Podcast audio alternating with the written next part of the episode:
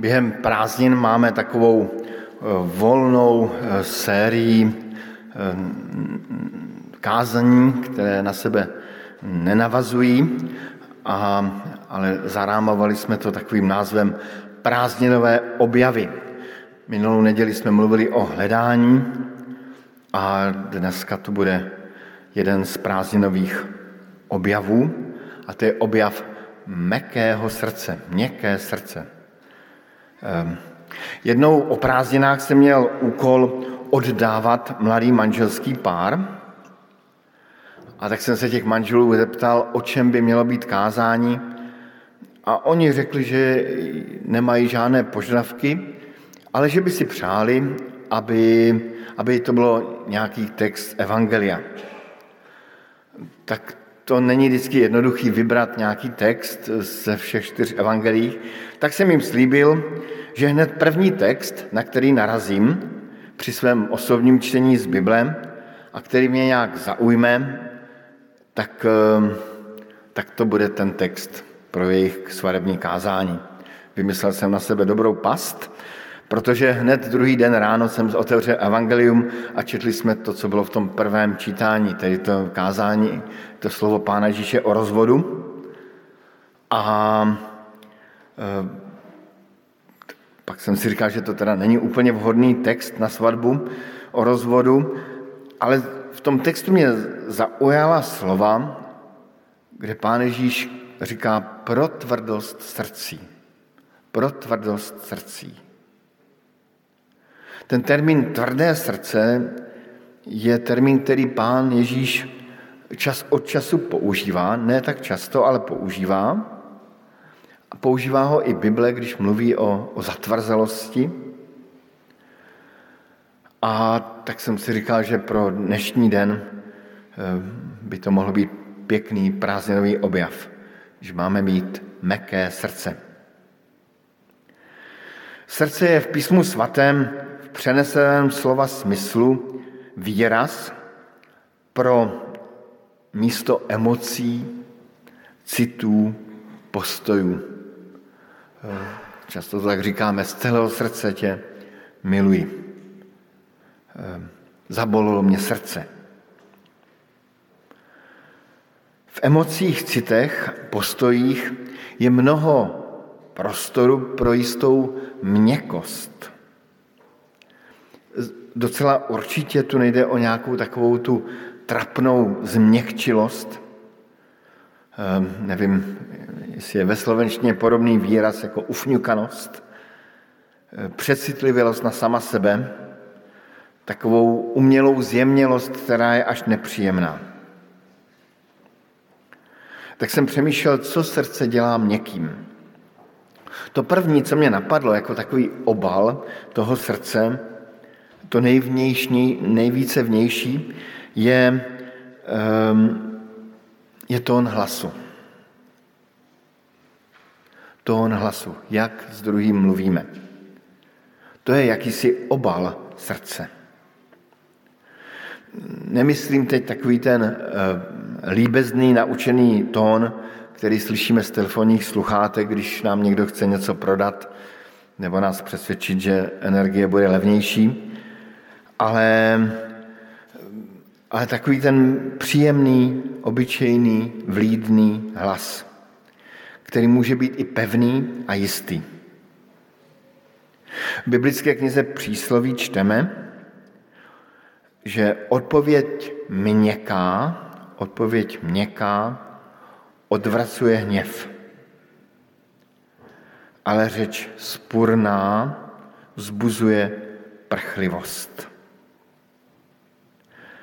A snášenlivostí nakloněn bývá král a jazyk měkký láme kosti. To je hezké slovo. Jazyk měkký láme kosti. Tedy tón hlasu, barva hlasu, měkkost slov jazyka, ale i gesta. To vše může být přívětivé a příjemné, takové, že v tom tónu člověk najde svůj domov. Jako by se člověk zanořil do nějaké peřiny. a je mu s takovým člověkem příjemně. Jako když se posadil do měkkého křesla. Tón hlasu je tedy obal srdce. Pojďme od obalu dovnitř, do toho srdce. Někdy totiž obal srdce může klamat. Určitě jste zažili někdy laskavý hlas, který vám říkal něco velmi hnusného, velmi tvrdého a velmi nepříjemného. A možná, že jste zase zažili naopak nepříjemný hlas, který se po chvíli proměnil nebo, nebo měl obsah velice laskavý a velmi měkký. Obal může velmi klamat. Kdybychom se vrátili k dnešnímu prvnímu čtení, tak tam pán Ježíš vyčítá, že výjimka v zákoně ve starozákonní knize Levitikus k propuštění manželky, tam byla dána pro tvrdost srdcí lidí. Pro tvrdost srdcí lidí. A tak se můžeme ptát, co by mohlo být v manželství anebo v lidském soužití měkké srdce. Co to znamená měkké srdce? Dovolím si odhadnout, že měkké srdce nelpí tak jako pevně, skálopevně, tvrdě na svých zásadách. Ale naopak dokáže své zásady pružně proměnit. Ne, je, ne z nich ustoupit, ne je úplně ztratit a říct, už nic nemá cenu, dělejte si, co chcete, ale dokáže je pružně proměnit. Také někdy máme ve vztazích k lidem, ke vztazích k dětem, ke vztazích k manželce, k manželovi, k přátelům, bratřím a sestrám ve sboru, takové sny, sny, jaký by on mohl být a na nich tvrdě stojíme. Ale i sny mají být proměňovány. Když si vyšla eh, v Čechách velmi zajímavá kniha, která dokonce získala eh, ocenění Magnézia litera.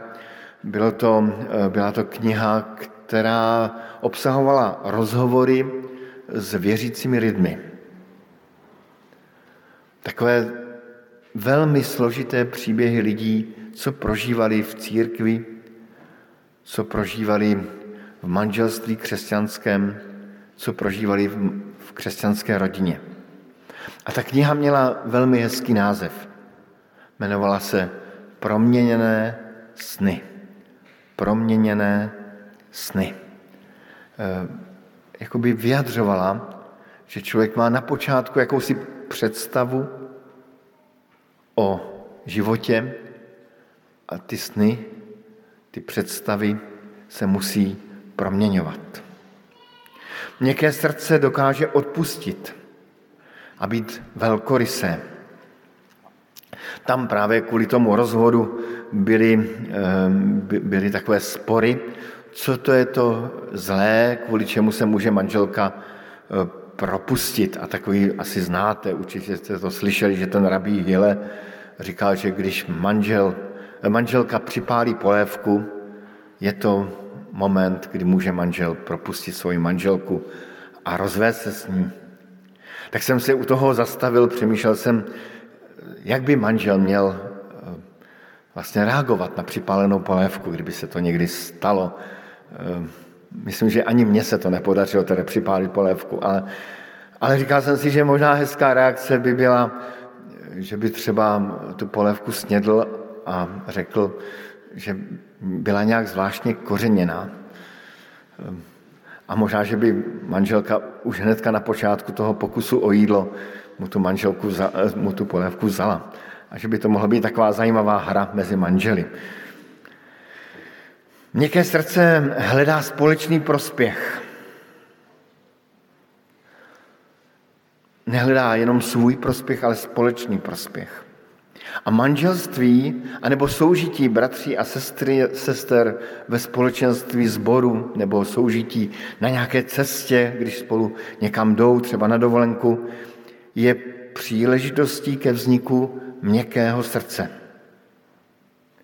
Samozřejmě, že je příležitostí i ke vzniku zatvrzelého srdce a tvrdého srdce. Kéž jsou právě naše vztahy příležitostí k tomu, aby jsme měli měkké srdce, aby z nás měl Pán Ježíš Kristus radost. Opusme nyní soužití osob a pojďme dál. Když jsem hledal v písmu další místa popisující tvrdé či měkké srdce, narazil jsem na slova Pána Ježíše Krista po vzkříšení z mrtvých. Když Pán Ježíš vstal z mrtvých, tak se učedníci sešli, ženy jim říkali, že Kristus stal z mrtvých a učedníci těm ženám nevěřili. A najednou se tam mezi nimi objevil Kristus, vzkříšený, živý. A je tam psáno, kázal, káral jejich nevěru a tvrdost srdce. Kázal, káral jejich nevěru a tvrdost srdce, protože nevěřili těm, kteří ho viděli vzkříšeného. Z toho vyplývá, že měkost srdce se projeví i vírou. Právě když, se lidi, když si lidé ublíží, ztrácí se důvěra mezi lidmi. A není vůbec jednoduché tuto důvěru znovu nabít, znovu ji obnovit. Kolikrát jsem slyšel slova manželů, přátelů, já už mu vůbec nevěřím. Já už jí vůbec nevěřím. Takové stavy zatvrzelého srdce přichází potom do ocizení. Ale měkost srdce se projeví tím, že člověk má víru ve věrnost, schopnost druhého o proměnu. Že má naději, možnost vzájemné nápravy, a nového počátku. Ze srdcí, které si navzájem věří, rostou i krásné osobnosti. Když právě děti vyrůstají v rodině, kde ty rodiče eh, věří svým dětem, nespochybňují úplně všechno, dávají jim důvěru dělat drobné kroky dopředu, tak, eh, tak je to radost potom i hledět na ty děti jak pěkně rostou. Nejenom vnějšně, ale i uvnitř. Pak je ještě jedna zatvrzelost, tvrdost srdcí, která je v písmu zmiňována. A to je jakási myšlenková zatvrzelost. Tou myšlenkovou zatvrzelostí eh, trpěli farizeové. Jednou chtěli farizeové zabránit tomu, aby byl nemocný muž uzdraven v sobotu. A v Markově evangeliu čteme, že se po nich, po těch farizejích, Kristus rozhlédl s hněvem a byl zarmoucen tvrdostí jejich srdce. Tedy tvrdí lidé jsou ti, kteří mají jen svoji vlastní pravdu a později ještě hůře svůj názorový svět. A velmi složité a smutné je to, že někdy křesťané mají svoji vlastní biblickou pravdu. Tak to to je. Vždycky mám takovou úzkost, když mě někdo řekne, písmo jasně učí. No, to bych se teďka rozpovídal. Nechci, tak budu pokračovat, co tady mám napsané. Měkost srdce se projevuje tím, že máme názor, ale jsme otevřeni i pro myšlenky druhého člověka. Že umíme poslouchat názory, naslouchat názorům druhého i příběhy druhých a, a dokážeme nějak i do těch jeho názorů vstupovat svými a vzniká rozhovor.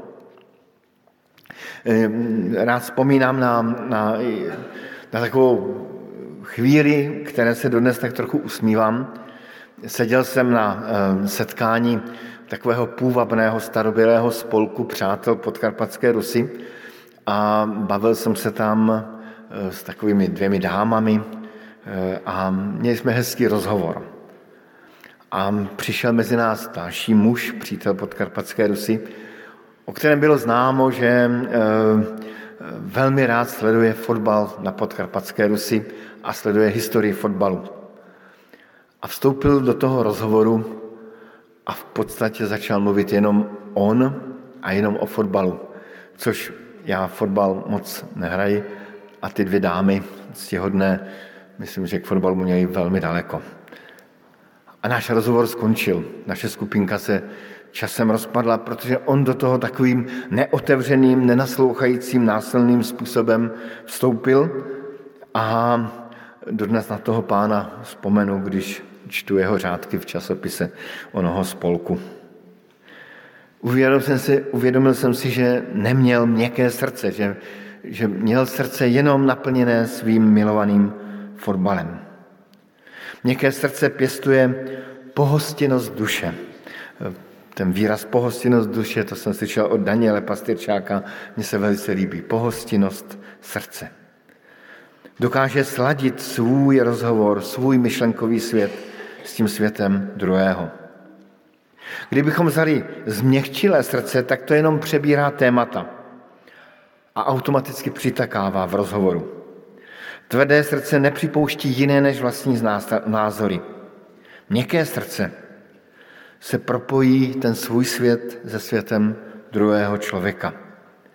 A mám za to, že v tom propojení se uvolní něco, co dává životu krásu, lesk a sílu a radost. Jsem přesvědčen, že Pána Boha bolí pohled na tvrdé srdce. Kolikrát čteme o Kristu, který byl zarmoucen nad měkkým srdcem lidí. Ale dá se být vždycky měkký? Myslím, že příběh Pána Boha a jeho milujícího srdce je příběhem propojení pevnosti, neústupnosti a přitom jakési měkkosti a pružnosti.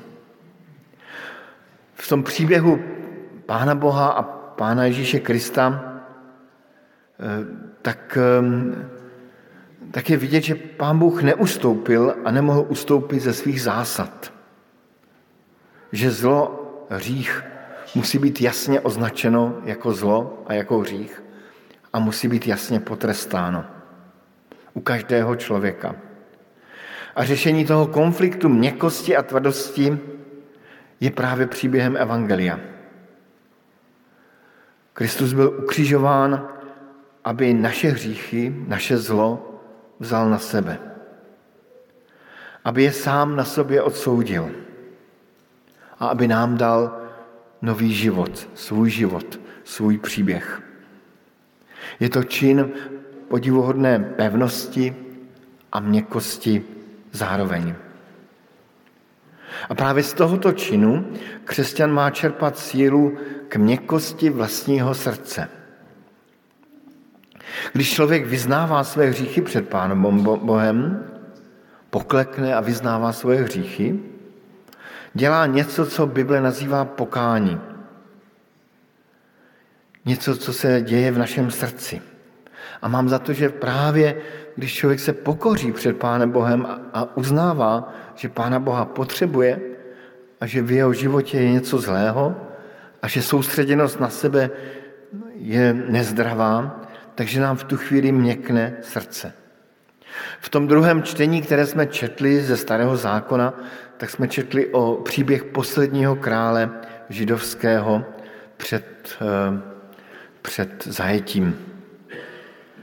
A o něm jsme tam četli, že, že se nepokořil. Že se nepokořil.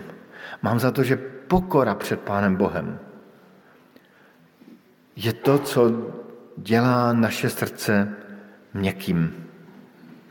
Když jsme na někoho třeba naštváni a chceme být k někomu tvrdí, můžeme si uvědomit, že toho, na kterého jsme naštváni, Pán Bůh miluje úplně stejně, jako miluje mě. A tak se modleme a buďme pokorní před Pánem Bohem, aby naše srdce měklo.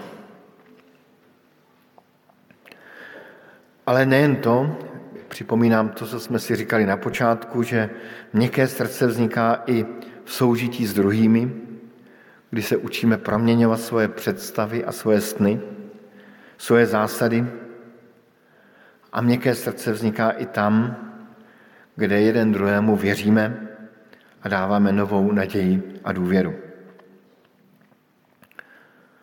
Proto měkké, pro hezké lidské soužití je tedy měkké srdce nesmírně důležité a přeji, aby i pro vás bylo měkké srdce takovým prázdninovým objevem, který budete používat.